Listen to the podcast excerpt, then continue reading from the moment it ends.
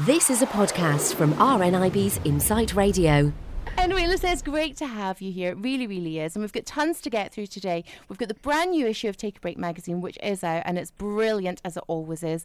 And we're starting out with The Groom That Went Zoom. Yep, this is one of my stories. So this is by a girl called Stacy. Stacy clattered the dishes into the sink and began scrubbing, stopping from time to time to mop her brow. The kitchen at the Indian restaurant where she worked was always hot, but just recently the atmosphere had become very spicy indeed. It had nothing to do with the curries, however. Instead, it was down to Devinder, the chef. With his dark eyes, he was tastier than a chicken tikka masala with a side order of pompadums. One day, as they were working in the kitchen, she spotted two dough balls on the worktop. When Devinder turned his back, Stacy hid them. Hey, he said, where are my balls? Stacy giggled and he raised and she raised her eyebrows. Then he grabbed her and began to tickle her. Okay, she squealed, I give in. And when she gazed into his chocolate eyes, she really did. They started meeting up after work, and Devinder confessed he had feelings for Stacy too. But before things could go any further, there was someone's approval needed. Stacy invited him over to her house and said, Devinder, I'd like you to meet my son. Stacey had been bringing up her two year old by herself, and she made it clear to Devinder that they came as a package. No problem, he said. He's adorable. The pair of them set about making omelettes and she watched, thinking, I found a good one here. They continued to see each other, and in time Devinder moved in. He was like any other man she'd ever been out with. He worked so hard in the restaurant and was great with her son, who started calling him Papa. One evening they were cuddling on the sofa when Devinder said, I'd like you to meet my family in India over Skype. I'd like that, she replied. So that weekend they set up their laptop and called them. She saw their faces on the screen, and Devinder's mum said, Thank you for looking after my son so well. We'd love you to come here for a holiday. Afterwards, Devinder said, My family adore you. He paused for a moment, then added, And so do I. She was thrilled. A few weeks later, she landed some work teaching music to children in Spain. Singing was her real passion, she was so excited. But the day before she was due to leave, Devinder seemed to be in a strange mood. He couldn't stop fidgeting when she asked him what was the matter. His, her son handed her a jewellery box. She opened it and gasped. Inside was a beautiful gold ring set with 13 diamonds. Devinder took her hand and said, Will you be with me for the rest of my life? They'd only been a couple for a few months, but she knew her answer. Yes, she said. Stacey was on cloud nine as she rang all her friends and told them, but not everybody shared her happiness. Her best friend said, I'm not sure about this, Stacey. What if he's only marrying you to get a passport? Don't be daft, Stacey said. Devinder loves me. They started to plan the wedding as money was tight. They opted for a small ceremony at Glasgow Register Office. They were given some legal forms and sat down at the kitchen at the table to fill them out. But halfway through, Devinder said, Stacey, I have something to tell you. Her mouth went dry as he continued. I came here on a six month visa and it's run out. Why didn't you tell me? she said. I was scared it would put you off, he replied. She tried to think clearly. Although Devinder was now in the country legally, she felt sure they could sort things out with the authorities. It'll be fine, I said. Let's book the wedding and I'll make some phone calls. They set the date and then she rang the Home Office and explained Devinder's situation. In the meantime, she continued to plan the wedding and began looking at dresses and also a kilt for Devinder. A month before the wedding, they were invited to an interview with Home Office officials. They were taken to separate rooms and questioned about every detail of their relationship. Stacey answered honestly and then sat and waited for his interview too. But hours went by, there was no sign of him. Eventually, Stacey's waiting ended when an official appeared. He said, He's given different answers from you. We think you love him, Stacey. The problem is, we don't think that he loves you. Stacey's blood started to boil. Rubbish, she said, with soulmates. But there was even more bad news. Devinder was actually being detained. She went home to Glasgow alone in tears, and she was certain that the authorities had got it all wrong, that Devinder wasn't marrying her just to stay in the country. So she made a decision to fight the detention. She hired a solicitor and took their case to London. She gave evidence and said to the judge, Devinder and I love one another. This is a genuine relationship. The judge believed her. Devinder's uncle paid his £5,000 bail, and after three long months apart, her groom was finally allowed to come home. She rang, she flung her arms around him and said, You look terrible. It's been awful, he said. I've missed you so much. She took him shopping for new clothes and got him a haircut. And that evening she cooked his favourite curry. Thank you for everything, Devinder said. I love you so much. Stacey kissed him and said, We'll get this sorted. Next day, they rebooked their wedding for two weeks ahead. Her friend made a cake, and other pals began on the food for the reception buffet. Then Stacey went into town and chose a beautiful strapless gown.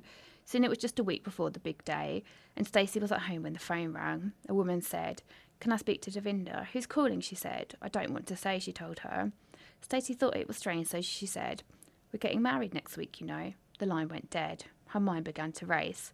Who was this woman and what did she want with her fiance? When Davinder got home, she said, You are marrying because you love me, aren't you? He sat her down and took hold of her hands. I'm marrying you because I love you, he said. He did his she did her best to forget about the call. She was getting married and it was supposed to be the happiest time of her life. But then one morning she was in the bedroom when Davinder came in. He looked up and he said, I can't do it. Do what? Stacy asked. He looked at the floor. There was a long silence and then he said, Get married. I don't want to do it. Stacey stared at him in disbelief. What? she gasped.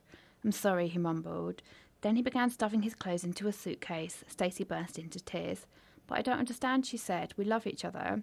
Davinder wouldn't look at her. Instead, he snapped the suitcase shut and left. Stacy lay on their bed and sobbed. Then she thought, it's probably just pre wedding jitters. He'll be back. But a day went by, then another, and Davinder did not come back. Stacey rang everybody that she could think of and also put a message on Facebook, but no one had seen Davinder. If it was if he just disappeared into thin air. The day before the wedding, she finally had to face facts. She put her wedding dress away and then took a deep breath lifted the phone and began calling family and friends. She said, The wedding's off, Davinder's left me. Some people were sympathetic, but others said, Told you he just wanted a passport. Stacey's not sure if that's true. She feels she doesn't know anything anymore. She loved Davinder with all her heart and she truly believed he loved her. But she was wrong, wasn't she? That's it. Oh, I Donna, know. it's such a sad, sad story, isn't it? Because you don't really know what, what, what he was thinking or what actually happened because it seems like he really liked her. But then Well, this is the thing. Surely, if he wanted a passport, Yeah. would, would you not have married her? Yeah, exactly. So it doesn't make sense, does it, at all? So it sounds more to me, I could be wrong, but it sounds more to me, especially with this other phone call, that Mm. he's maybe got another lady. That's what, yeah, that's what I suspected, to be honest. And it was a lady back back from where he's from, so it does does kind of sound a bit like that, doesn't it? Possibly. oh, what a sad, I sad story. know. Do you know something? I always think that when people go through really, really tough times like that, then, you know, something has to come round, something has to come does. round and, and make them happy again. So Exactly. I'm hopefully sure she'll she'll meet meet- someone. Yeah, hopefully. Listen, we'll move on to our next story now. And uh, is it meow you're looking for? this is the one. So this is a lovely story, and it's by a lady called Michelle. Michelle sat on the sofa and said to the figure beside her, There's someone special I'd like you to meet. He padded over and peered at the bundle in her arms. Then he began to purr. It was her cat Phoenix's way of saying he approved of her new baby Ronnie. In fact, he did more than just approve of him. Over the next few months, Phoenix devoted himself to Ronnie. He'd follow him around and sit beneath Ronnie's Moses basket as though he was guarding the crown jewels. When Ronnie grew into a toddler, the love was returned. Ronnie would stroke Phoenix on his knee and cuddle him gently. Michelle's fiance Jay had adopted Phoenix from the charity Cats Protection after he'd been brought in as a stray. He had one damaged ear which put a lot of people off, but they thought it made him look unique. In time, Michelle had another son, Reggie. Ronnie loved being a big brother, and every night before bed, he kissed Reggie on the head and said, Love you. However, not even a baby brother could take the place of the, his best pal, Phoenix. But Phoenix had a secret life that none of us, not even Ronnie, knew about. Every so often, he'd go off exploring, and sometimes he wouldn't come home for days. They never worried about him. They knew that eventually his furry face would appear at the door, and he'd dash inside to see Ronnie. But one day, Phoenix went out and didn't come home. A week later, there was still no sign of him. Ronnie was beside himself with worry, so they made posters with Phoenix's face on and the word missing and put them up around the area. When that didn't work, Michelle went on Facebook and posted messages. Weemold Jay, her fiance, contacted all the local vets and scoured the streets looking for him. After three weeks, Ronnie said, I miss Phoenix, Mummy, I'm sad. Michelle put on a brave face and said, He's just gone for a walk. But she couldn't pretend forever. Next day, she sat both boys down and said, We can't find Phoenix. We're not sure when he'll come home. At two, Reggie was too young to understand, but Ronnie, who was now five, began to sob. Michelle hugged him and said, It will be okay, but she didn't know if that was true. That weekend, Ronnie drew his own poster of Phoenix. He held it up to Michelle and said, Do you think that we'll ever see him again? I hope so, Michelle said. Time passed and they moved to a new house, but Ronnie didn't forget Phoenix. One day he was colouring in another picture of him when he said, Will Phoenix know we've moved? I'm sure he will, Michelle replied. But when she looked at the picture, her heart sank. Ronnie had written, Come home, Phoenix, we miss you. Months went by, and then the former next door neighbour rang. I think we've got Phoenix, she said. Really? Michelle asked. She drove to her house, but although she found a ginger tabby, it didn't have Phoenix's distinctive wonky ear. It's not him, she said. Michelle was sad, but it gave her an idea. When she got home, she said to Jay, Shall we get another cat? He thought about it and eventually he agreed. So one evening she said to the boys, We're going to get you a new cat. Ronnie's face fell. But what about Phoenix, Mummy? he asked. He won't mind, she said. They visited the Cats Protection website and spotted a gorgeous kitten called Orlando, and Michelle ran the charity and arranged a visit. When they arrived, they were shown into a room full of cats in enclosures and taken to Orlando. Ronnie and Reggie were on their tiptoes trying to see him. Then all of a sudden, Michelle heard a cry. She wheeled round and saw Ronnie with his mouth open, pointing to the enclosure next to Orlando's. He shouted, Phoenix! She followed his gaze and saw a ginger tabby cat staring back. It had been 18 months since Phoenix had vanished, and she thought, it can't really be him. But Ronnie insisted. It's Phoenix, Mummy, he said. I know it's him. The vet told them that the ginger Tom had been found as a stray two months earlier. As he was microchipped, staff had been able to trace the address of his owners, but they'd moved. We've recently moved house, I said. I'm still not certain it's him, though, but I knew how to find out for sure. I told the vet and he opened the cat's enclosure and lifted him out. And then he passed him to Ronnie. The cat sniffed him and then began to nuzzle his neck, purring. Ronnie promptly burst into tears. Yes, I said, that's our phoenix. Ronnie gazed up at me, his eyes glistening. Can he come home, Mummy? he said. Of course he Sam, Michelle said. And then a thought struck Michelle. She said, It's his 11th birthday today. Sadly, they weren't allowed to adopt Orlando because he had serious health problems. Instead, Ronnie said, I want to give Orlando my pocket money.